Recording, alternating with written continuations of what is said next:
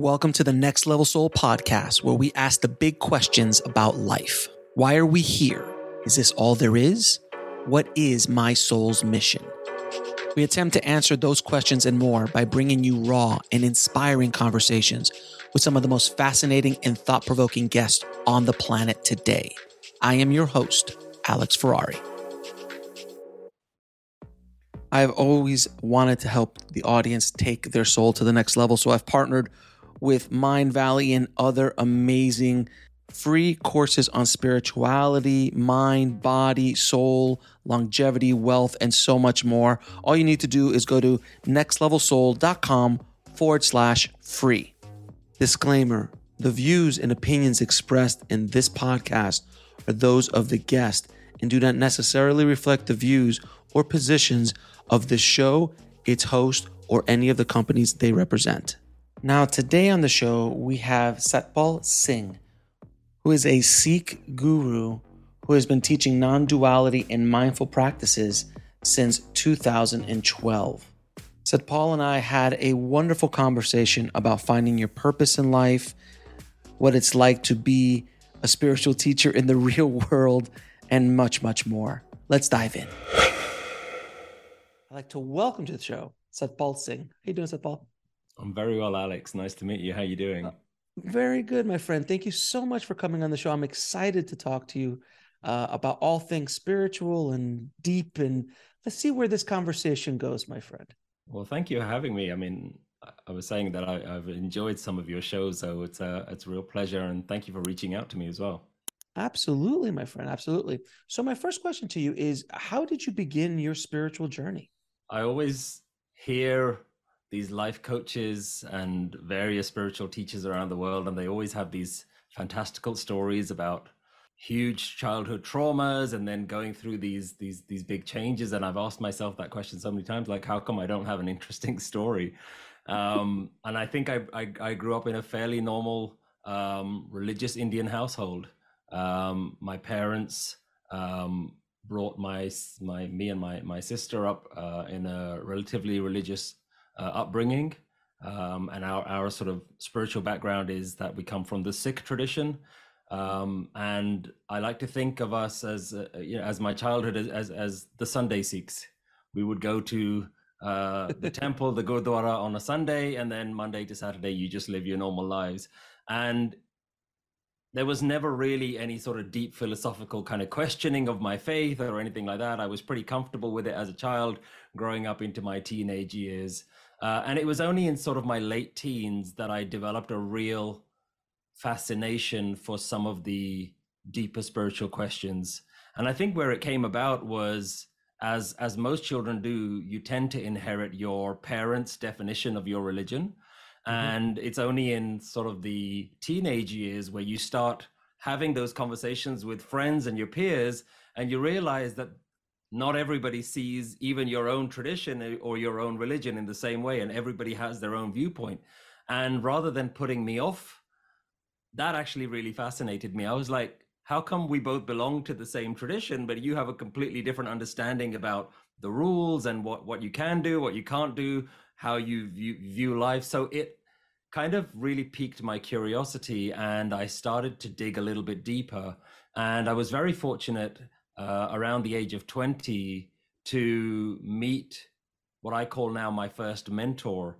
Um, and again, wasn't some sort of priest, wasn't some sort of spiritual enlightened teacher.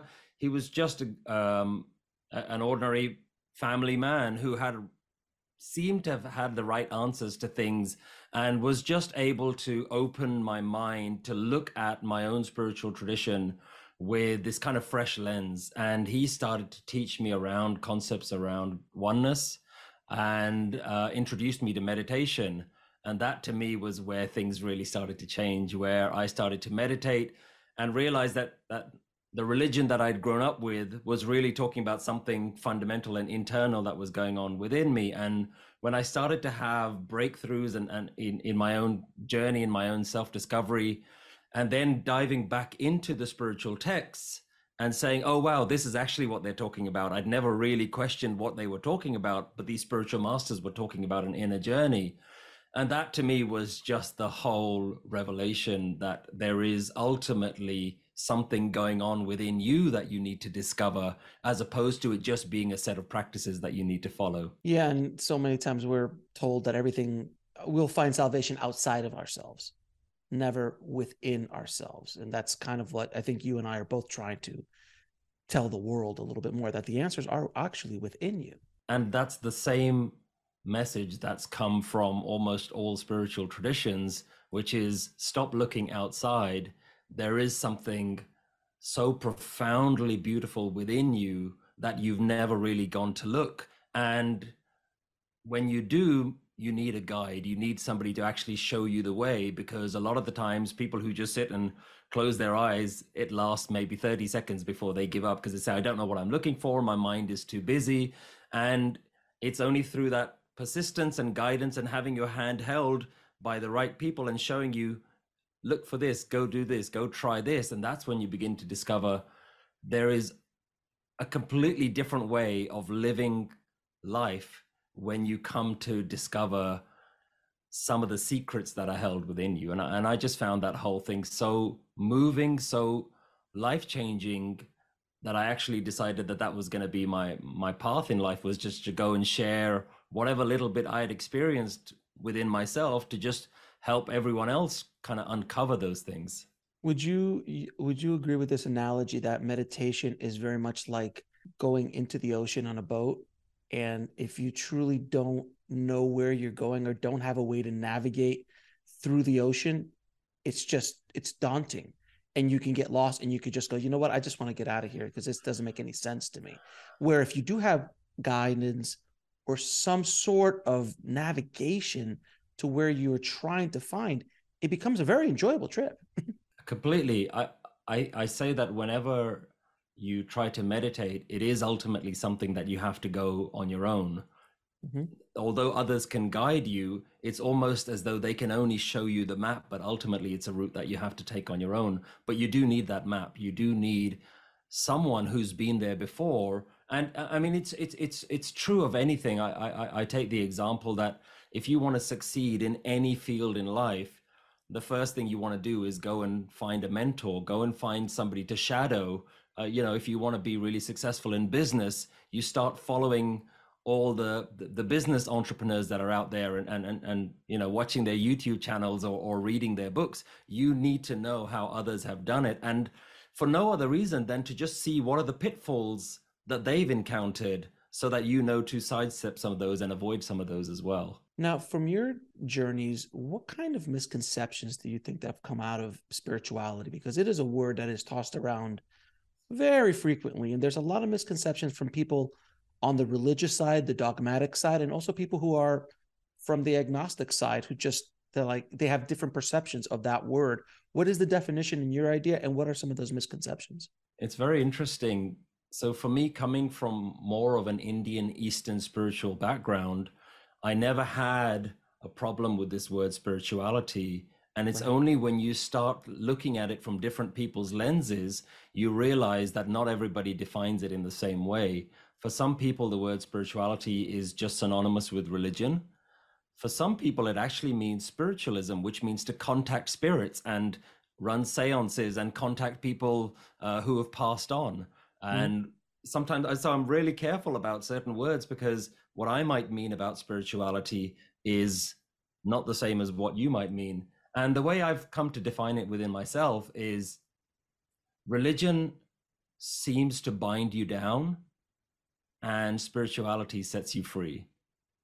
Hmm. Religion really was meant to set you free, but it hmm. it starts to become dogmatic and it starts to become almost tribalism this is what I believe. These are my rules. These are my practices. And you can have countless number of tribes in the world who all have their own fantastical belief systems about what is true and what is not. And that's how you start creating all these divisions. That's how you start deciding that you belong in one box and the other person, if they don't join your box, then then, then they're the outsiders. And I think spirituality just breaks all of those divisions. It breaks all of those barriers between you and everyone else. And it's a lot more wholesome it's a lot more unifying. Why do you think that so many of us need to to be right about what they believe in? That they have to be like it's my like we are the chosen ones. You are obviously going to go to hell because you don't believe with what i say or you're obviously going to go to some magical place after you die and i'm not because i don't believe what you believe why do you believe that that's been such a ingrained almost in our dna for hundreds if not thousands of years as opposed to this concept of oneness which is starting to flourish a little bit more in this time period around the world. I've seen it, and I think you have as well, that people are starting to understand that we're not separate. We're all a little bit more, but there's there's still this history. And by the way, we're still in it a lot.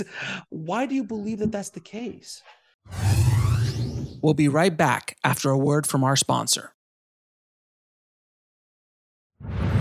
And now back to the show. I think we can't really understand people's behaviors until we start to have an understanding of what an ego is. And most people are acting out of their egos, as I'm sure you and I are as well, subconsciously or unconsciously. But I think what spiritual masters try to do, if they do it right, is they shine a light on your ego. They show you what it is that you're holding on to, this sense of superiority, this sense of I am right is so ingrained in us because ultimately, one of the things that we don't want to let go of is this feeling of I am. And so the fact that I am, I exist, is so crucial to how we understand ourselves. We do whatever it takes to re cement that sense of I am. I mean, any argument that you've ever had with another person, the only thing that you're really saying is, I am right, and I need you to know how right I am. And the other person is saying exactly the same thing, but I'm right. And I'm going to keep raising my voice until you decide that I'm the one that's right and you're wrong. And so that's what we're doing all day. We're just re solidifying this concept that I am, I exist, I'm important, my existence counts for something.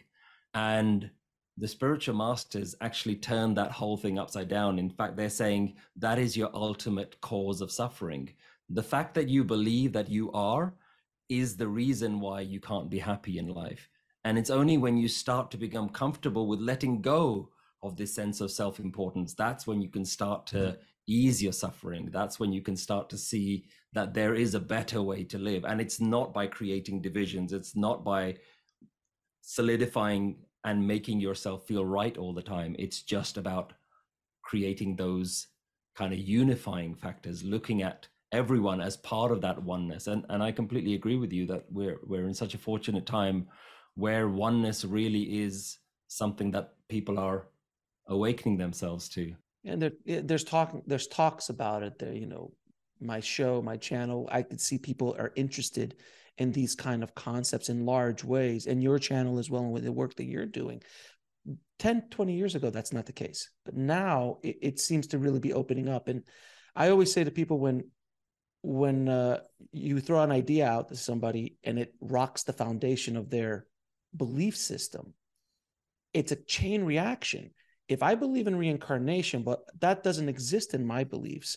So if I believe in that, that destroys everything I have. And oh, wait a minute, my priest who I really like, he's been telling me lies all these years. And wait a minute, my parents who brought me up, have they been wrong all this time? That can't be it. I must kill you now. Like it's like it, it, you see how quickly that went to the dark side, and that's kind of the history of of man in many ways. I think what's interesting is that a lot of the times people are willing to defend something that they've just been told again and again and again mm. and they've been told it so many times and they believe it so deeply within themselves that they don't actually understand that it is just a thought. It's just an idea. It's not an experiential truth.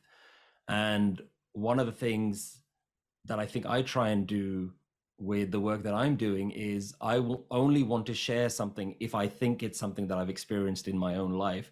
I don't I have no interest in in concepts. I have no interest in theories because you can have all the theories that you want, but there's only a certain number of things that you can actually know.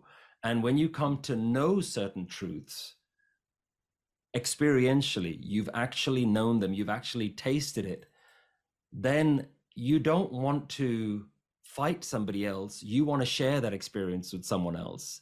It's it's the idea of if if if you if if the people around you have never tasted a strawberry and you've tasted it you don't want to fight the other person you want to give them the same sense of wonderment that you've experienced and so that kind of compassion should really come out of your spirituality as opposed to defending a, a set of beliefs that you don't even know whether they're true or not.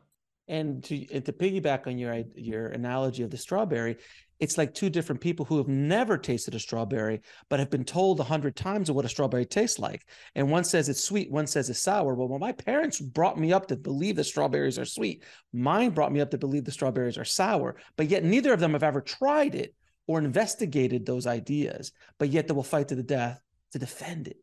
Exactly. so bizarre as you eh, and now it sounds ridiculous as i've put that in that analogy. You're like of course that me but that's what that's what dogmatic belief systems in any belief system whether it be dogmatic in spirituality and certain concepts in spirituality and in, in religions as well. It's pretty fascinating. This is why i really find terminology quite fascinating because if you look at just the, the definition of the word belief it means to put your faith in something that you don't know to be true.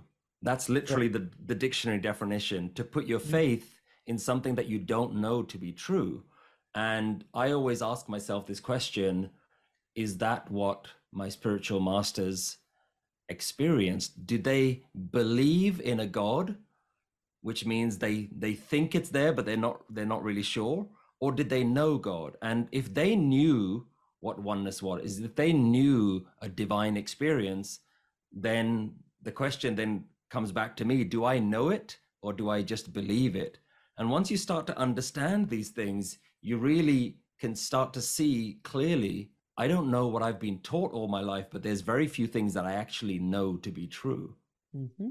without question. Now you've been talking about spiritual masters and and gurus and things like that that people talk about all the time as you know some a lot of people look at you for advice and look for you as as a guidance in your work.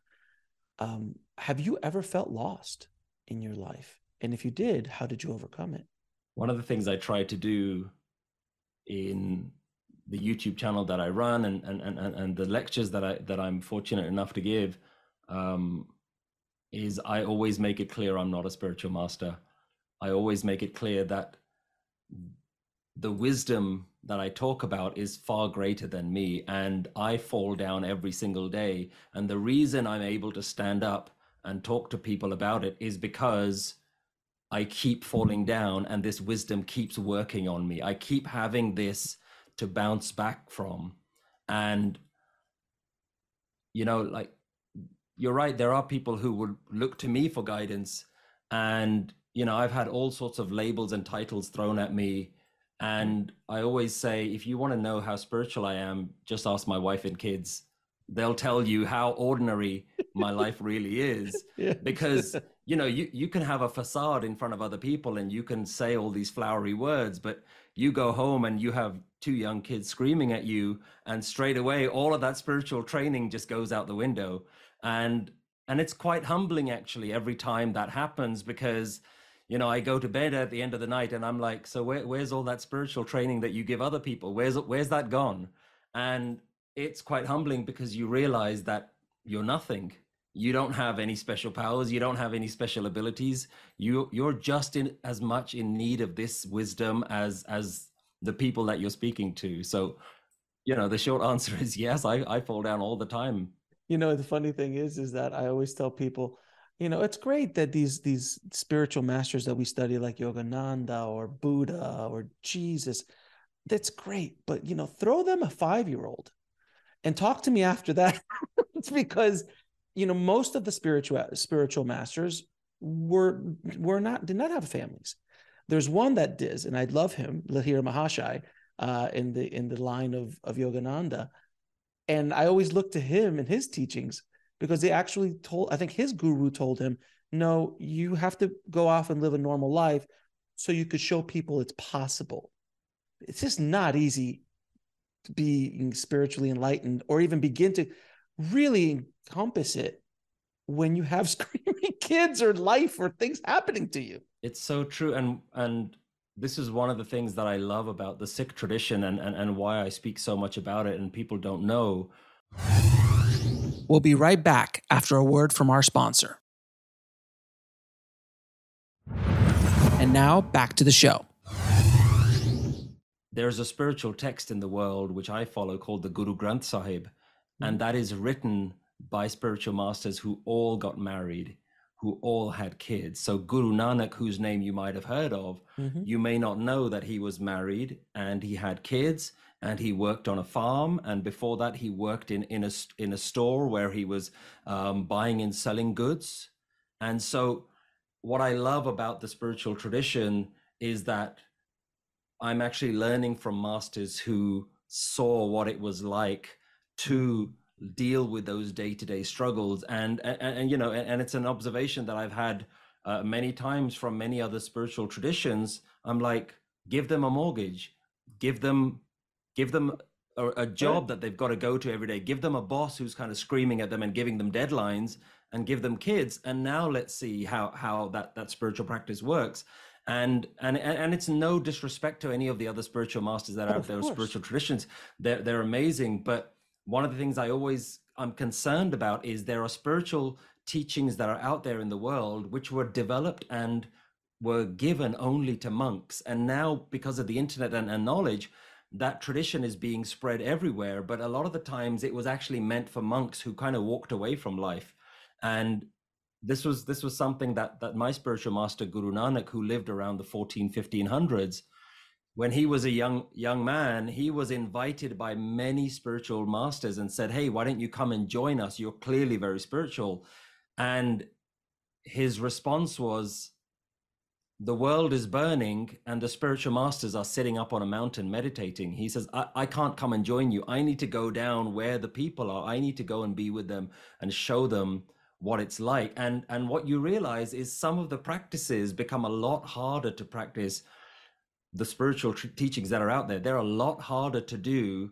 You can't necessarily meditate for two and a half hours every single day. When you wake up and the first thing you got to do is is is get your kids ready for school and catch the train and get to work on time and then come home and make sure that the groceries are, are, are, are, have been ordered and, and and you've got to put dinner on the table. You can't necessarily commit to some of those things. So then the big question becomes what is a spiritual tradition that I can do in my day-to-day life? What's the what's the meditation technique that I can use that allows me to go to work every day and interact with the world every day? And that's where I think some of my work really comes in because I think it actually starts to answer some of those questions. That's beautiful. That's really beautiful. I like I like that point of view because you're absolutely right. Many of the spiritual traditions we are are very monk-esque. Uh, and it's easier to just sit around for 10, 12 hours a day meditate eat rice, clean the foyer, and go back to meditation, as opposed to everything you just said, which is a more complicated uh, life experience, to say the least. And and it's not to take anything away from them because Absolutely. it's not easy. It's not easy to do some of those things either. It's incredibly oh, difficult to just sit with your thoughts um, and and just, just kidding and, and right and and and and and to deal with with a life of, of of real hardship because a lot of these monks will will sit in caves and have nothing to their name. They don't have a phone. They they they wear the same clothes every day, and it really. I mean, it's a beautiful tradition because it really begins to attack your ego, and and you sit there and you're thinking, you know, my friends are driving around in fancy cars, and what am I doing here, just sitting in a cave? So it's not an easy tradition at all, but it's not the only path that's not the only way to enlightenment. There are ways where you can live your day to day life. And I think for 99% of the world, people don't want to run away from, from life. They want to be part of life. They want to enjoy all the sights and sounds and the flavors of life, but actually do, do it in a much more spiritual way. You know, it's really interesting. You said something that I want to kind of dig into a little bit is that there are multiple paths to self realization, to enlightenment, where so many believe that it's only the Buddhist way or the only the Taoist way or only the Hindu way or only the Christian way uh, or the just a spiritual way or, or a guru way. There is from doing this show and speaking to so many different traditions, ideas, thoughts, I've come to realize in my own experience that there is a plethora of ways that you can get to the top of the mountain everybody is everyone's climbing the mountain from different aspects of the mountain so the perspectives are very different but they're all going towards the same peak. And if you let go of the ego and just follow the, the path that rings true to you by the way your path is obviously ringing very true to you but it might not ring true for other people and they might find it in other traditions or other ideas but there's multiple ways to uh, as they say multiple ways to skin a cat. I, I, love the analogy that you gave of, of, of reaching one destination which is the, the top of the mountain and there, and there's many different paths. And i think you, you you really hit the nail on the head when you said that there are paths that will be right for you. And i and i you know the, the, the example that i think works well is if you ask 10 different people how to lose weight oh. they'll all tell you a different way that worked for them. So somebody hmm. will say, I just jog for five miles every day. And somebody else will say, Well, I just do intermittent fasting and I only eat one meal a day. Somebody says, I just swim every day. And none of them are wrong. They're all different paths. Now, for you, you might think, I, I, I don't have time to, to, to go for a run or it's just you know i'm not built that way that i enjoy doing that. I would rather do something else. You know i'd rather go dance classes and lose my weight that way than than than go for run on the treadmill. So but you still get to the same destination. And i think it's only again you really have to have an understanding of, of your ego to be able to let go of it. And and some of the times when something pinches you and you think that's they're wrong or they're right anything that makes you that creates a sense of division between you and someone else. Anything that makes you feel superior, that should be sending alarm bells to you on your spiritual path that says, "Oh, that's another ego." Anything that tells you I'm I'm good, I'm better, I'm look how right I am, I'm doing this right, that should just be a real warning sign that you've not seen this aspect of your own ego. You mean so like I can't say I'm the most spiritual? I'm much more spiritual to you. I'm the humblest. I'm much more humble than you, sir. you you can say it, but your your spiritual teacher may have some some some words for you. Right, exactly. It's just so. But but by the way, that that's another trap, and that's been said by a lot of gurus throughout the throughout the centuries. Spirituality, it's itself, and the and the and the and the road to spirituality can be laden with traps of the ego going oh i can meditate i can meditate so well that i levitate i can I have yogic powers now. And look at me. I love this story. I don't know if you've ever heard this little quick story was there was two yogis on one side of a river and one yogi said to the other, "Look what I can do." And he levitated across to the other side.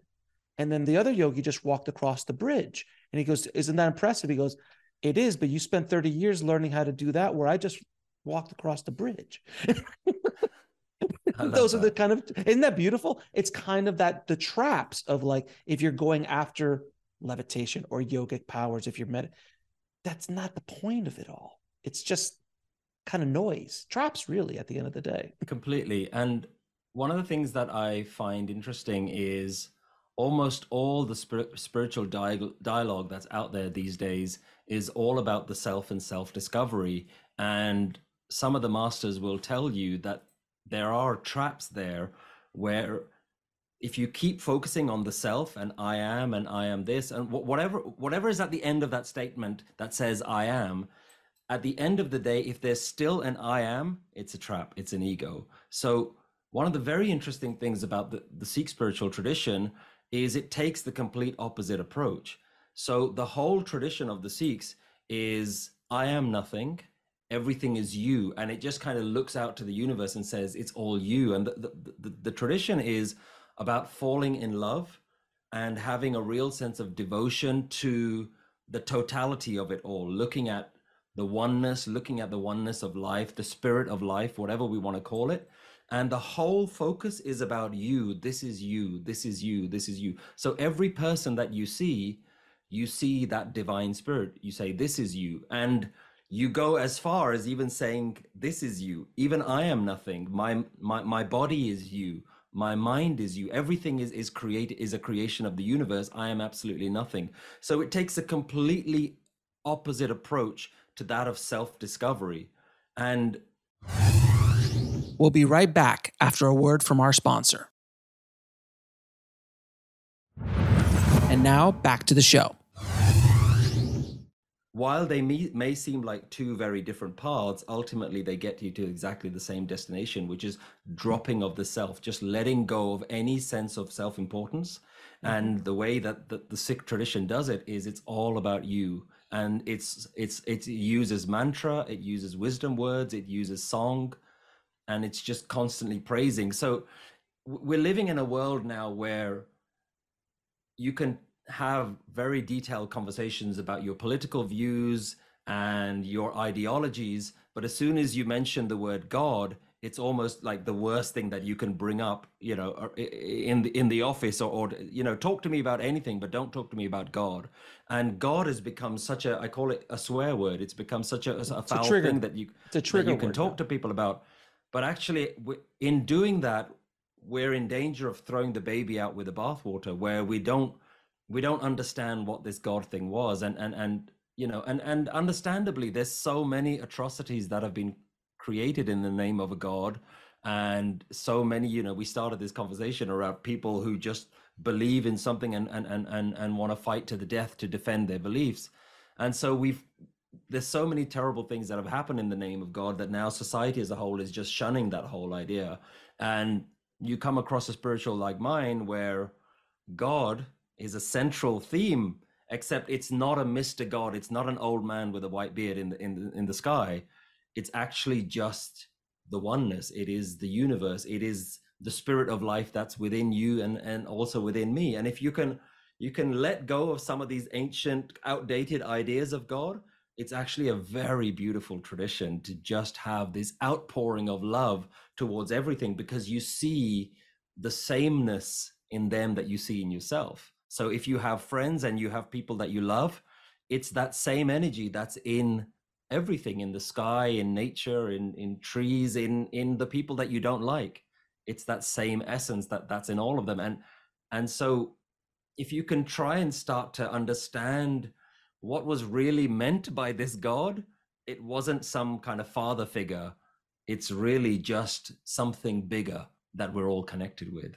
Right, and uh, from speaking to so many near-death experiencers, I've I've heard the common theme that love, love is what's on the other side waiting for us. An immense amount of unconditional love, and almost I think every single one I've spoken to probably thirty or forty at this point, if not more, have said that as a as a common theme, and there's just oneness, and that there's connection with every other soul and you can hear and instantly think and feel. It, it, it just throws away this illusion of separation that we live in. And it is all about connectedness. It's all about oneness. And that's what all the great masters have said throughout the centuries. It's it's pretty remarkable where we're uh, where hopefully we're going to be going to. Yeah I, I hope so. I think for me oneness is such a fundamental idea. And it it goes so much deeper than just we're all part of the same thing or we should kind of look towards our similarities rather than our differences. It's so much deeper than that. And it's it's so true that ultimately we are all all part of the same thing. I, I the, the analogy that that sticks out in my mind is many waves all belonging to the same ocean. Right. and when you see it in that way it's so obvious we're all part of life. And it's just when you start to change terminology i think you know for a lot of times people struggle with the word god and that's why I, I, tend not to use it that much. For me oneness is a much more appropriate word and even that people kind of get you know confused by and and, and how i like to explain it is well let's just replace it with the word life. Are you and me part of life? You'd say yes. Mm-hmm. does life exist within me and does that same life exist within you? And you say yes. And is life everywhere? You say yes. And so if you just learn how to kind of overcome some of the old languages that are around and start to see that there is a fundamental truth underneath all of that stuff, you start to uncover there, that there's a real beauty towards all of these various spiritual traditions. And like you said, many people have ultimately come to the same point where it's just a fulfilling, loving, compassionate experience. And you start to dissolve your sense of separation and separateness from everyone else. You can just see it so clearly. Oh, we're all part of that same one life, that same life force, you know, to quote to quote Yoda and, and Star Wars, the force, you know, it's it, it's here. No, I mean, and I do believe that that's one of the reasons why that movie and that that whole story resonated so much because he grabbed from every great spiritual tradition and really brought down this concept of oneness, the force. It flows through all of us. It, it you know, and not to go off in a geeky standpoint because everyone knows. I mean, I literally have a little Yoda behind me. So, uh, but it is, it is very power. That's how powerful storytelling can be. And I've I've had people tell me I've I've had people who know George Lucas who told me they they want to create a religion around the Force, and George is like, no, no, you've lost the point of what I was trying to do. All of it, no, there is no religion. It's a story. It's a it's a it's a it's the meat and potatoes of society these things don't don't please don't go there so he yeah. always kiboshes it as much as he can one of the things I love to do is, is look out for spiritual me- messages and, and, and, meanings within movies, especially. Oh, yeah. and you know, it, again, when you understand it and you've read enough about it and and you kind of have have experienced enough, you can see them. I mean, for me, there was the, there's a beautiful movie that came out, I think, only a year or two ago with, um, I think it was a Disney movie called Soul, and oh, yeah, you know, at, yeah, it's beautiful. The, at, yeah, and at the end when he just sees this kind of leaf falling and he remembers just tasting this pizza. And that is the experience. It's just being present in that moment. And it's such a heartwarming movie to mm-hmm. to to see real spiritual messages very complex ideas portrayed in such a beautiful simplistic way for children. And it's mm-hmm. like wow that you know th- this thing these things are still there all the time. The matrix there's so many different things that are out there. And it, it's it's wonderful to see ancient spiritual wisdom still kind of coming out in so many different ways and especially through storytelling and movies which i, I know is a big part of your life. Mm-hmm. no without question. Now so many of us uh, and not so many of us every single one of us that's alive goes through struggles in their life. How can you can you connect why we struggle in life to our own spiritual growth? How is it related in the Sikh tradition, there's a very simple understanding of suffering, and mm-hmm. it is any time that you want something different to the present moment, then you're in suffering. Extremely interesting. So, any okay, so that's a, it, it's it's making my head hurt a little bit because I've gone, I'm going down, I'm processing that comment. It's so simple but yet profound. So the moment that we're in right now, you and I are having a, a, a very lovely conversation. But the second I want something that's not happening right now, like I'm like, what I really want him to do is this, he's not doing this. So now I suffer. Is that an ex- example of that? That's an example of of what we do at every moment. At every moment, you'll notice that you're just not able to to stay still, and your mind is always looking for some way to improve the present moment rather than a way to enjoy the moment. And it's a it's a habit. It's what your mind is doing all the time. And i take the simple example of when you're in the grocery store and you're standing in a queue waiting waiting to pay at the till oh, and oh, yeah. the the thoughts that are going through your head is that's got that guy's got too many things in his basket. I've only got one thing. I should be quicker than him. Look at how many em- empty tills there are. Why can't they they open up another till? And your mind is doing that all the time and you're suffering and you learn through spiritual guidance that that's just thoughts then you don't have to believe them all the time. You don't have to follow that train of thought. You can actually jump off that train of thought and just enjoy standing in the queue holding your your your groceries waiting to pay. And it's you can start to learn how to do those things. And suffering is literally just wanting something different. And the absence of suffering is to just be in a total state of acceptance. Life is flowing, and you've just got to go with that flow. Have you ever experienced in your life where things were going just wonderfully? Things were on track, everything was great at home, your business is doing well, you're spiritual, and then a thought pops into your head that says, What if this all goes away? Or what if John does this tomorrow? Or what if Sally does that tomorrow? And but everything at the moment is as beautiful as you can, it's, it's picturesque. But your mind automatically starts to think about things, how it could all come crashing down. How can you, or do you have any advice on how to kind of eliminate that, deal with that? Because it never, eh, eh, no matter how quiet that ego gets, it could just sit there dormant. Yeah. Weeks, months, years. And then all of a sudden, boop, pops right up when it sees a moment of weakness. Would you agree? We'll be right back after a word from our sponsor. And now back to the show. Completely. And for me, these things are happening every day. There's always a time when my mind can come up with a scenario where it wants life to be better or it starts worrying about the future. Or if you've got nothing to worry about you start reliving reliving painful memories of the past. Just it just starts coming back back up again. It's a, yeah, and yeah.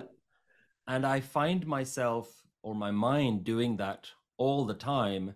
And the only thing that i'm now able to do slightly better is i'm able to catch when the mind is doing that. And sometimes you catch it and you realize oh my mind is playing up again and you're, you're able to let go of it. But sometimes there are thoughts that are so that that that that really kind of pinch a deep part of you like a deep rooted desire that you haven't been mm-hmm. able to let go of. And that thought lingers and it lingers for days and it lingers for a long time. And the the way that i've been able to overcome some of that now is is is i just ask myself a very simple question which is hey are you enjoying this feeling right now and as soon as I ask myself a question like that, I realize, oh, I'm I, am i am going down this kind of deep dark hole that I don't want to be in, that I've been in before. And I think you have to suffer enough times in order to realize I don't want to go down there again. And when you can start to see the telltale signs of suffering and depression and those things start coming up, you quickly start to to to to backpedal and and and and take your steps back because you know if you inter- entertain those ideas further and further it, there's only one deep dark hole that it's going to take you down. And and and I've been there. I've been in places where for weeks I've just been in in in in a in a mental rut. And th- like you said there's nothing actually wrong with my life but your mind is just gone down this this rabbit hole.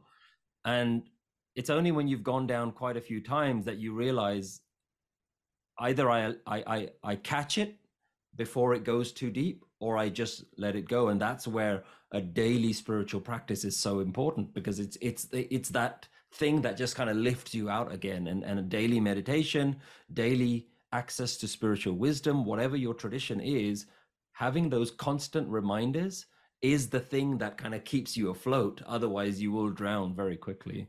it is really truly all about perspective because you know, one person, if I gave you, a, you know, and here in the States, somebody just won a billion dollars at a lottery, literally won a billion dollars. They took home a, that was take home. They won 2 billion, took home a billion because they said, hey, why not? And that, there's people I know who go, you just won the lottery. Oh, the taxes. First thing comes out of their mouth. Now I got to pay taxes. As opposed to, oh, how many people can I help? Or oh my god i could build generational wealth for my family or i could build a foundation or i could taxes. Now everyone's going to want money from me. I'm going to lose my whole world like it's it's it's one thing but two different perspectives. The winning of the lottery is neither negative nor positive. It just is. But the perspectives are so different. I always use the example of a car crash. When people ask uh, don't believe me. I go, well, in a car crash, The person who got into the accident, like, this is the worst day of my life. Oh my God, I'm I'm okay, but I now I got to get this taken care of, my insurance, all this stuff. And then you go over to the mechanic, he's like, great day, got some more work. Same accident, two different perspectives. So there is no real innate good or bad in things that happen like that because, you know, it's just is. It's how we we throw attachments and three in perspectives on it, correct? You, you said it, it, it's it's really wonderful to hear you speak because you're literally saying a lot of the things that I that I talk about, uh, and it's wonderful to hear that as well. You, you used a very key word, which is attachments, and that's one of the things that we don't really look into that much. Uh, mm-hmm. Yet spiritual traditions do point to recognizing your attachments because ultimately, when you see something as good or bad, is all about what you're attached to if you're attached to a particular reality, then you will always see things as as how they're going to affect that.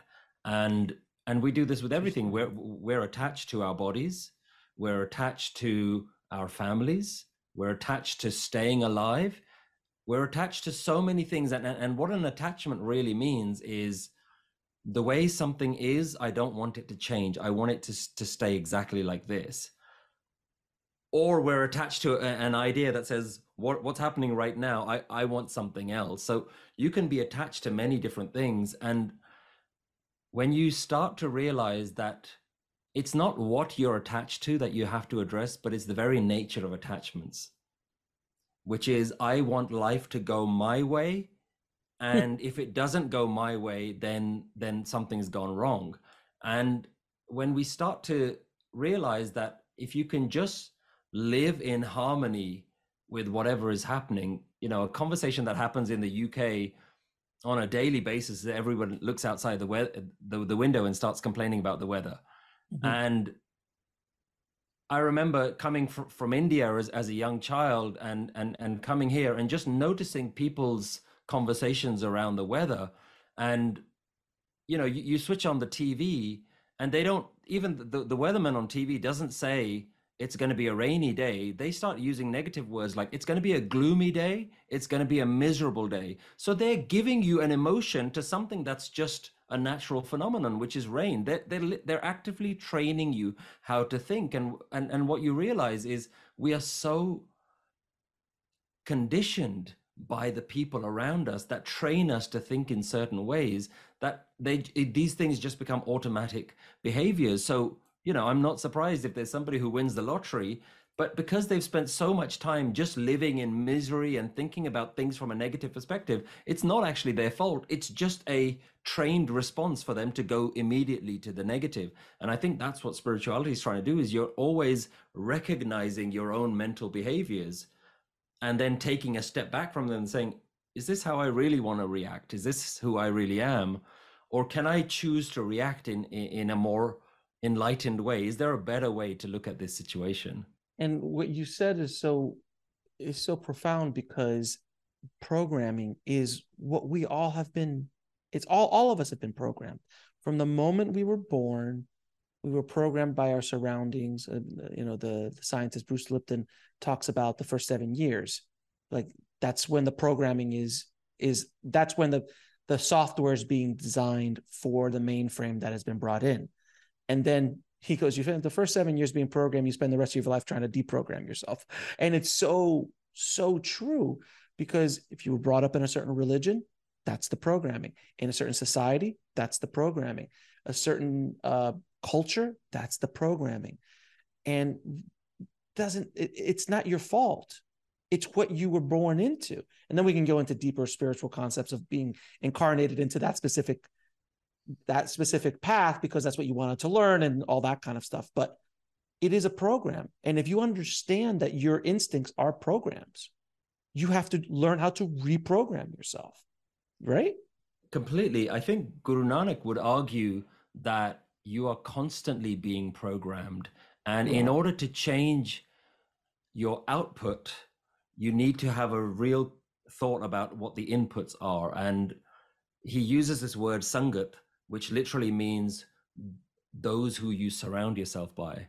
And and and, and, and you know, there's there's an old Punjabi saying, "Jesi sangat tesi rangat," which means the people you surround yourself with change the color of your life. And so, yes. if you want your life to be different, you've got to change those surroundings. And that doesn't mean just that you know the the one negative member of your family who you don't want to spend in, uh, spend any time with, because we're being programmed literally by the media that we follow. We're being programmed by the people who we choose to follow on social media. We'll be right back after a word from our sponsor. And now back to the show. If you're constantly looking at images of people who have fancy cars and are going on, on great holidays and are always wearing designer clothes well well guess what your your your view of life is going to be? That my life is not like that. It's not as perfect as them. And so hmm. those who you surround yourself with start to impact your programming and every day we are being influenced. And if we can just choose who our influences are so for me you know i'm I, I always have this kind of running thing with with my family where where I'm always trying to maintain my weight and and for me the, the, the one of the things I started to do on Instagram was I would follow people who were you know fitness um, gurus or whatever and w- what am I doing in that scenario I'm, I'm I'm making an active choice that says I want my life to to be my health to be better so I know that I can't do it on my own. So I'm going to constantly be reminded of some of these priorities in order to kind of live a healthier lifestyle. And when you follow spiritual teachers online, what you're doing is you're choosing your programming. You're saying, I don't want to be bombarded with these messages because that then impacts how I how I live my day-to-day life. I'd rather be exposed to these teachings on a day-to-day basis. And so mm-hmm. those teachings and those programmings, they are so they, they literally are the thing that that that will change your life change change the people around you change your influences and you will change your life it's it's as simple as that I, I couldn't have said it better myself my friend. That is very very true. You are it's like the old thing grandpa used to say you are the people you surround yourself with. Uh, and it's you, when you're a teenager you're like ah old man doesn't know what he's talking about. But as you get older you go oh yeah yeah that that i almost went down a wrong path because of these idiots. Uh, or you surround yourself with really good people like oh god look. I always try to surround myself with people who are a level or two above me in whatever business or anything so i can learn if you're the smartest one in the room it's not a good thing you're in the wrong room you're in the wrong because you can't grow and i've yeah. you know i've been part of masterminds growing up uh in my business where i like at, at the beginning i was here but that by a year later, I'm like, they're all just asking me questions on what I'm doing. I'm like, I need to get a new room. and, and that becomes hard where the people who you grew up with, your oh, yeah. old yeah, high yeah. school friends, there's expectations family. on you, family. family. members, and there are expectations on you. Hey, he thinks he's better than us. He he doesn't mm-hmm. turn up to the family events anymore, or he doesn't want to hang around with us anymore. And it's and it's and it can be really difficult because mm-hmm. it's not mm-hmm. that you don't want you, you see yourself as better than them. You're just trying to find what's better for your life and you're you're just being very clear that, that that this is no longer good for me. And it's very hard to break some of those ties because you don't want to disappoint anyone. You don't want to um, be the black black sheep of the family. But at the end of the day sometimes there are people around you and there are things around you that that is just not good for you anymore. And you you know you're absolutely doing the right thing by looking up and saying who who who's who's a couple of steps ahead of me? Who's where i want to be in life and and and and, and how do i surround myself with how do i learn from from those people as opposed to the people who are dragging me back down again and and, and only want to gossip and and argue and and and and kind of keep you in in your old bubble? And and that's sometimes things that we're trying to break away from. The crab in the bucket. There it's a grab in the bucket people that just keep pulling you back down into the bucket so they can you can live in their misery. Where anytime i've ever known people who are a few steps ahead of me, it gives you an example of, oh, I can get there too, because here's an example of someone else who's gotten there. Yeah. And that's what all the spiritual masters have done. And the, all the spiritual masters have said, like, you too can follow what we did and our teachings or, or what we've discovered along the way to get to hopefully your own um, top of the mountain, if you will. Uh, now, there's there's another thing that always comes up in in my show. A lot of questions I get asked by the audience is finding purpose in life. That's such a powerful thing because if you don't have purpose or don't have a mission that you really are conscious of, you can be lost for decades. I was. I was lost for a long time till I started to find my path. I was like, oh, so I, I, I enjoy this. This is what I feel. This is good. I'm helping people. This is, I think this is where I need to be. And then you find this enjoyment in life and you're like, okay, I have a clear path now. It's not as muddy. What would you, what advice would you give to people who are lost right now in the forest, trying to find their way to the path that they're supposed to be walking in this life? I've questioned my own life as to whether there is one purpose. You know, we we like to, you know, there's mm-hmm. a lot of cliches that are out there on social media that, you know, follow your passions or follow your purpose. And to me, I I, I look at it slightly differently, which is can I learn to be in peace no matter what I'm doing? And sometimes there's a very clear answer, which is no. I mean, I used to have a, a, a, a career in IT before I, uh, you know, before I was doing what I'm doing now, before I was teaching. And in IT, I was successful. I was earning a ton of money compared to what I'm earning now. And on the outside, everything looks perfect. But I would go to work every day and I'd realize what am I doing? What what is this work that I'm doing? What, what why do I wake up every morning just to just to do this? And sometimes there are very clear answers that says no. This is you're, you're meant to do something else, and and and you have to just kind of follow that, you know, and trust that there is something deeper inside that, that that's kind of pointing you in, in the right direction. But the difficulty comes when what happens when you go down that path when you think you're following your purpose, and it doesn't work out. There's always going to be possibilities. There's always going to be times where you you think your purpose is one thing and and and, and life just meanders and finds its own way. And and i think the, the older i'm getting I'm, I'm beginning to realize it's easy to be miserable whatever you're doing and it's very hard to actually try and find peace in in and just be grounded in in in various scenarios of life. And i think for me i'm I'm trying to just find peace in in day to day living and and not necessarily worry about what my purpose is because it can change. You know, right now I've got two young kids. My purpose is to be at home and be with them, and in a couple of years' time, when when they say, "Mom, Dad, see you later," we, you know, we're going to live our own life then our purpose might my purpose might be something completely different i might decide at some point that my life is you know i've done enough of the work that i'm doing right now and i want to follow something else so i think it's about having flexibility and trying to find a way to be peaceful no matter where life takes you because sometimes life has a way of taking you to places that you can never imagine I couldn't agree with you more. That was such a beautiful way of saying it. And I've never heard it quite put that way, but you're absolutely right that there are multiple purposes in our life depending on the stage of life we're in. When you're a teenager, you have you know many purposes. if we look back, it's like to stay alive, essentially, because of the insanities that we used to do to ourselves as teenagers. Um, but you know, I had my first career as a filmmaker and being in the film industry, and that was my purpose at that moment. And I found much joy and peace in that purpose until I didn't uh, in the way that I was doing it. So I had to find other ways. And then podcasting, for God's sakes, came into the picture. And all of a sudden, oh, well, is this my purpose now? Oh, okay. Then a spiritual podcast. Really? Is this my purpose now? So it's just constantly shifting. But throughout that those shifts in life, you have to find peace during the process that it's taking you through because you might have an ultimate purpose, but it might take you 20 or 30 years. It might take you to you six.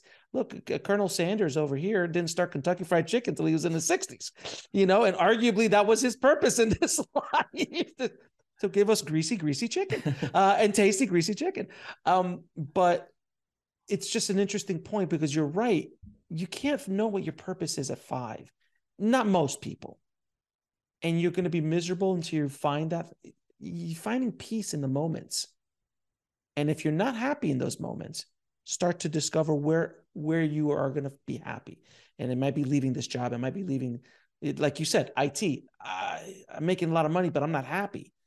I want to go here now. Oh i have kids now. I want to find a job that i can do at home and still fulfill my purpose. See it's, it's always constantly shifting but the path is it's just finding the path whatever that path is and the way it keeps turning and twisting correct i think it's about finding peace whichever path you're on. I think that's what I'm trying to do as my purpose. Like, forget whatever else I do in the world. Can I learn to be happy and peaceful in in my day to day life? And that that's that's that's a big enough challenge in life, let alone anything else that you try and achieve. Can you? Because uh, outwardly you can achieve so many things, but how many people are are are truly happy and truly peaceful? And mm-hmm. not many. Even the you know, I, I would argue even the billionaires and, and, and, and some oh. of the richest people in the world um, may not necessarily be the happiest people in the world. We'll be right back after a word from our sponsor. And now back to the show. And so mm-hmm. we need to we need to just kind of change the dialogue around what purpose really means. And I think to me, it's not about achieving something, doing something. It's almost not about the destination. It's about the journey. It's about how did you wake up every day? How did you live every day every moment? You know i i i, I love this phrase that we all want to rest in peace but that only happens when you know how to live in peace. Oh that's beautiful. That's that's that's a t-shirt sir that is a beautiful you should put that as merch and you should start selling that uh, that's absolutely it's perfect that's such a great thing um, because you you're absolutely right. We need to learn how to live in peace, and that is that is one of the biggest problems we have as a, as a species in general. Now, we were talking a little bit now about our purpose, and and you've spoken about the universe, uh, kind of bringing you to where you want to be. Like I promise you, when you were twenty something, if someone told you you'd be doing this, you'd be like, "You're absolutely mad." If someone would have told me that I would be doing a podcast as a full time job, I'd be like, what? It makes no sense. So we never really know where we're going in many ways. The universe, another power, higher power source, whatever is guiding you. Uh, do you have any advice for people to surrender to that force, surrender to the guidance that if you look back far enough, you start to realize there was there's somebody's hand, something pushing you in directions that makes no sense to you at the time. But looking back, you go, "Jeez, thank God that happened. Oh my God, like uh, it's all perfect. It's all lined up perfectly. How do you surrender to that without giving away your quote unquote free will? Which people are like, I have free will. I no one's going to control me. That's ego. How do you surrender to a higher power in a healthy way while still doing work? Because you still wake up every morning and you do the work, but the outcome is kind of let you let go for the universe to take you where you need to go correct i think surrender is is one of those things that is easy to say but very difficult to do on a day-to-day basis and yep. you know one uh, one of the conversations that i have with the elders in my family is they they very easily like to surrender to some of the big things in life. Like they say hey we don't know how long we're going to live or who we're going to marry and, and and the big big things we leave it up to, to to the universe. But the small things i control. If i if i wake up in the morning and i want to make a cup of tea or a cup of coffee that's my decision but i don't do the big things. And what i've begun to understand surrender as just allowing life to flow in whatever direction it's going to flow. And and and the analogy that works very well for me is you see these nature documentaries of this fish that's trying to swim away from the stream. He's trying to go upstream when the river's going the other way. And i think that's a little bit like how we live our life. We're always trying to go in a different direction. We're always trying to change something. And the moment we're able to just let go and mm-hmm. surrender and just flow with the with the flow of life we realize that ultimately life was going to take us down this path anyway and when we can start to become comfortable with the ever changing nature of life, with the ever changing nature of this moment, when you can set no expectations for this moment, that's what I'm beginning to now understand as being surrender. Just set no expectations. Whatever happens, I'm okay with it. You know, J. Krishnamurti has an amazing mantra that he used in his life, which was, I don't mind what happens. And that's just a such a profound statement. Mm-hmm. At every moment, I don't mind what happens. And again, very easy to say, very difficult to do because you're always creating these mini expectations in life. You know, you, you you're driving to work and there's traffic where you didn't expect it and, and and just notice your emotions or notice your emotions when you're five minutes late to something and you're screaming at the kids quick get in the car get your jacket on get your i told you to do this 10 minutes ago all that sort of stuff. And you realize oh I, I i really have a long way to go. But when we can start to practice that's why for me personally why uh mantras are so important. You know just having phrases wisdom phrases that you remind yourself i don't mind what happens. I'm going to let go everything is good because everything is god whatever it is that your your mantra is allow yourself to just become comfortable with letting go and seeing wherever life takes you right down to the small things so you wake up in the morning i don't need to have a fixed routine about my life needs to be this way you know if you if you wake up every morning and you have to have a coffee what happens the one morning when the coffee machine is broken? Then your emotions are all over the place. Whereas if your mantra is, I don't mind what happens, I'm just going to see where life takes me, I'm going to see how the movie plays out today, and I'm just going to take it as an exciting opportunity to see how the movie is going to unfold today, the story of my life. And I think the way that you you start to do that is when you start to see life as not your story, but just the story.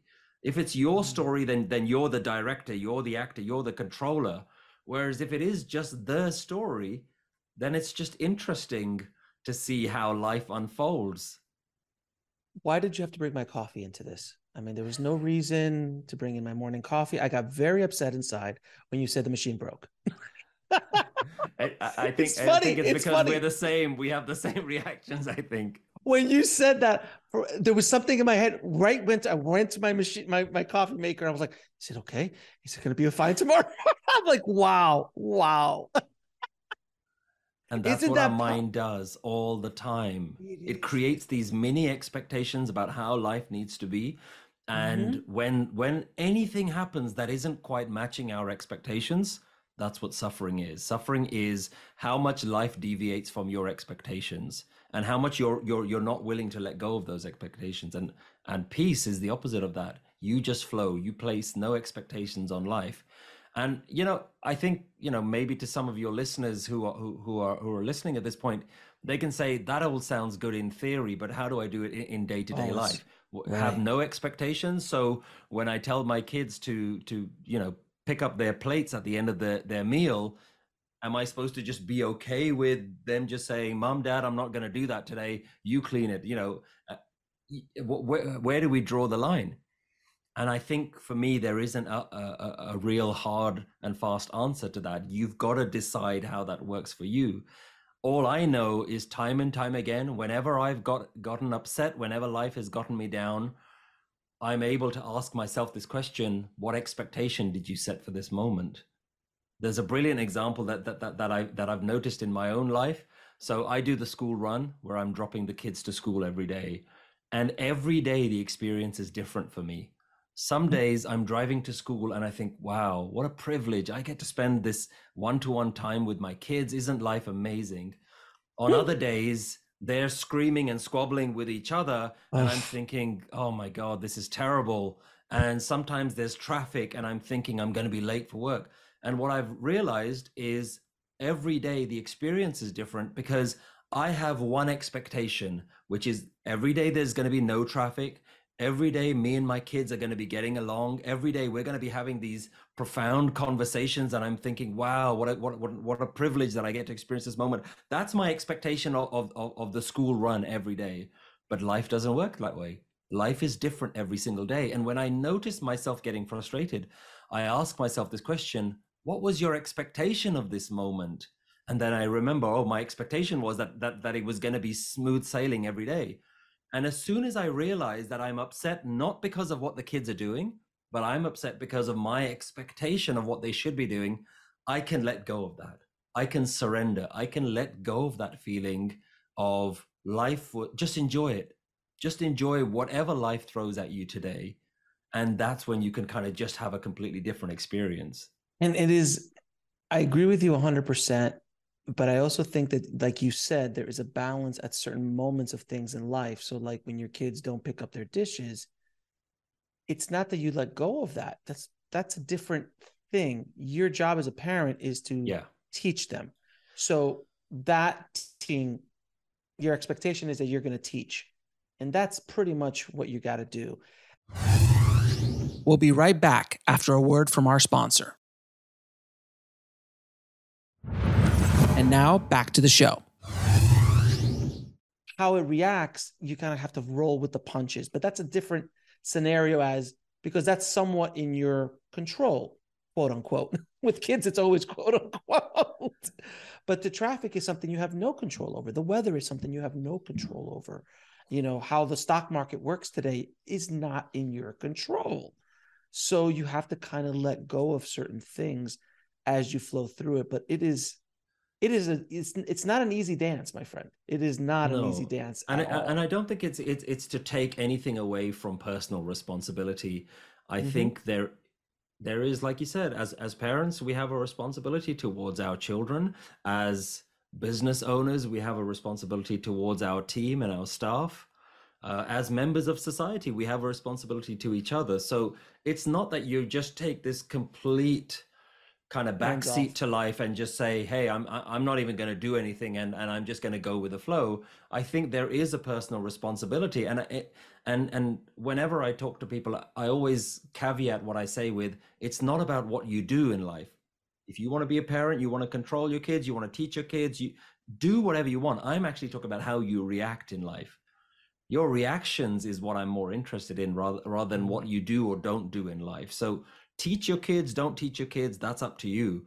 But every time they don't do what you expect, notice how you react. And that's kind oh. of where the spiritual teachings really start to kick in. I'm telling you, you want to get spiritually enlightened, have kids because they are the greatest teachers, boy. They will test you in ways that you will, I mean, oh my, like you like, take that glass off the table, take that glass off the table, take that glass off the table. And three days later, it's still on the table and then later that night you hear crash and you're like that's why i told I you to take it, that right. thing knew it was going to happen and then and then the more the, the more philosophical conversation is well did you create that with your mind because that's you believe that was going to be the outcome or like you're like oh shut up yeah. i can't deal with that right now. deal with that now yeah. i gotta clean up this this yeah. class before someone gets cut and like oh god but it's it's not easy, my friend. that and, walk and for me, I, I, tell you that the, the, saving grace for me has always been mantras, always been yeah little phrases that I have to remind myself every day. Okay, this is you're getting frustrated again. Just use your mantras bring yourself back because you have to deal with this situation no matter what that that that's right. life has presented a situation in front of you you have to deal with it the question is, how are you going to emotionally deal with it? Are you going to deal with it in a frustrated, angry, bitter way? Or can you deal with it in a lighter way? Can you deal with it in a higher way? And that's where mantra has always just pulled me out. So in in in in Guru Nanak's tradition, it's called Naam, the divine name. What is the what is the name? What is the word that you use that pulls you out of that that darkness, the, the, the ocean of fire that that it talks about that you're swimming in every day? What is the thing that's going to take you out? And it's the higher wisdom. It's it's it's it's a, it's it's something so simple as just a phrase or a word that can just lift you back out again. And for me that's that I, I can't tell you the number of times that that saved me from from really dark places you know if we're honest you know as mm-hmm. sometimes you know you, you talked about parents and and being being parents uh being being a kind of a, a spiritual mirror.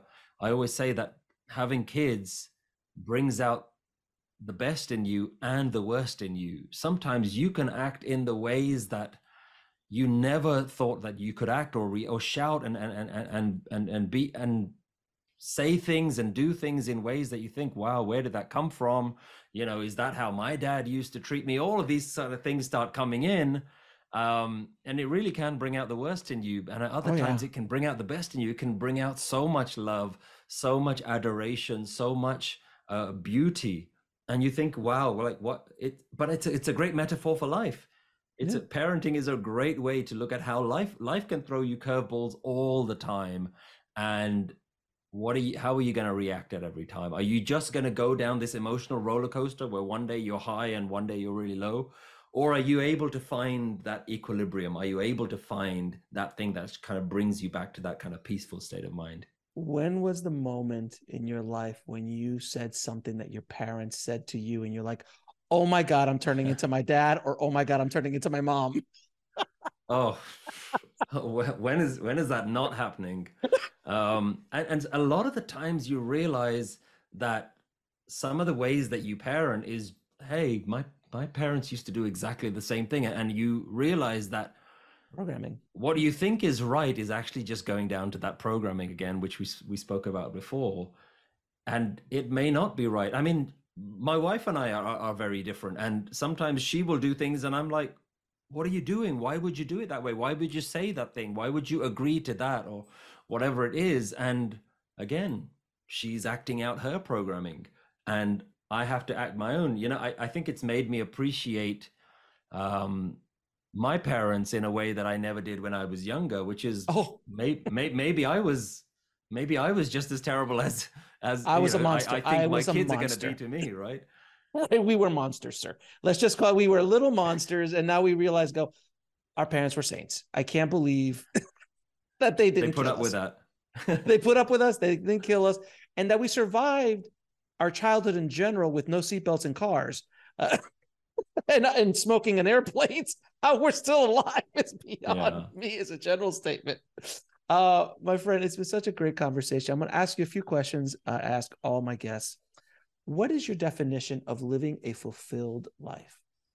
My definition of living a fulfilled life is finding wholeness.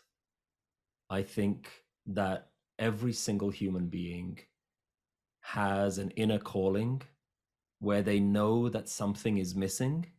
And we spend our whole life trying to fill this emptiness, this void with stuff, with relationships, with money, with this. And and we're all we're trying to do is we know that life should feel whole and we don't know where to fill it how to fill that hole we don't know how to find that sense of wholeness and i think for me when you realize that it isn't going to happen out there that i have to find where that wholeness comes from that to me is what a fulfilled life is all about is just feeling full again feeling whole feeling complete where you don't need anything more than what you already have If you can go on a time machine and go back in time to talk to the little boy you used to be, what advice would you give him?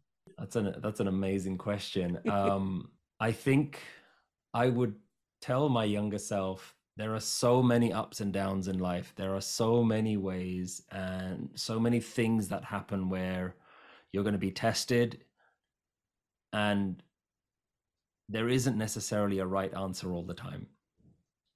What you've got to do is find the things that bring you peace. And I think for me, if I'd have told my younger self, if you don't know what to do in life, always be navigated by peace. Let peace be the thing that kind of takes you home because that's where you're truly going to feel c- contented and, and satisfied. Don't worry about what other people do. Don't worry about what other people say. Or sometimes in, in life, when you don't know what the right decision is, the right decision is always the most peaceful one. And I try and guide my kids in that way as well. When they ask me, what, am, what do I want to be in life? I say, just be happy be peaceful find that uh, i think that would be my advice to me today let alone to me Let alone when you were a kid. today. I would say that to myself. Um, how do you define God? Uh, you you really saved the big questions for the end to me god is like the electricity inside a light bulb it's without that electricity we're nothing it's the thing that keeps us alive. It is aliveness itself. And if you can just realize what a privilege it is that you are alive then you start to n- not want to chase too many things in life. Aliveness itself is my god. And it is such a wonderful gift to just be to just be in this moment, to just be present, to be able to recognize that God is that which is happening right now in this very moment. This conversation is God. The the the the the, the wind blowing through the trees is God. It is just the isness of life itself. And if you can just stop your mind from going somewhere else and just bring it into the present moment and just look around, you begin to see God is what is happening in this very moment, all the good and the bad, the ups and the down. God is the totality of it all. And all you have to do is just open your eyes and see it all around you. And the easiest question of all what is the ultimate purpose of life? we'll be right back after a word from our sponsor. And now back to the show. To feel whole, to feel full, and to live every moment in its fullest. And I don't mean that in the sense of carpe diem, which is just take every opportunity to go do a skydive or a bungee jump, but what is the, the, the fullest way to live every moment? Are you in fullness and wholeness in this moment when you're just eating your food or going for a walk or having a conversation? What is the fullness of this moment as opposed to your mind always trying to find a better way to this? Uh, and I think if, if, if human beings can just learn how to have that sense of peacefulness and fullness and wholeness at every moment, the world would be in such a, a beautiful, better place than it is right now. And where can people find out more about you and the amazing work you're doing in the world? Um, YouTube mainly. Uh, I run a a non-profit organization called Nanak Naam, and we provide spiritual education and we try and make ancient spiritual wisdom available to everyone. And we are on on YouTube and all the social media channels. Just go and look for Nanak Naam. Um, and we also have a website with courses that I've created completely for free. There's no charge, uh, and it's called Living with Wisdom. So you can Google Living with Wisdom, and you can find um, a lot more information and, and, and stuff that's just that's just there for free. Um, and I hope people do. And do you have any parting messages for our audience? The very fact that you are one of the few people on the planet today that's even listening to wisdom like this is puts you in a in a very special place. You are extremely privileged to have access to this wisdom, and your role is to just gain as much of that as possible. Really drink it in. Really realize the privilege that it is to have spiritual wisdom in your life and share it with as many people as possible. Don't look down on others. Don't try to change other people. Just share. Just like if you've tasted a beautiful fruit or if you've listened to a wonderful piece of music, your natural impulse is to want to go out and share that with the world and share love, share kindness, share peace, and you'll have it returned to you in, in abundance. My friend, thank you again so much for this amazing conversation. We have to have you back on the show in the future because I know I can talk to you for at least another six or seven hours. Uh, so I appreciate you so much for not only being on the show and for this amazing conversation, but for everything you're doing in the world to help awaken us all. So thank you, my friend. Thank you, Alex. It's been a real pleasure. Thank you so much for inviting me. I want to thank Satpal so much for coming on the show and sharing his knowledge and wisdom with all of us.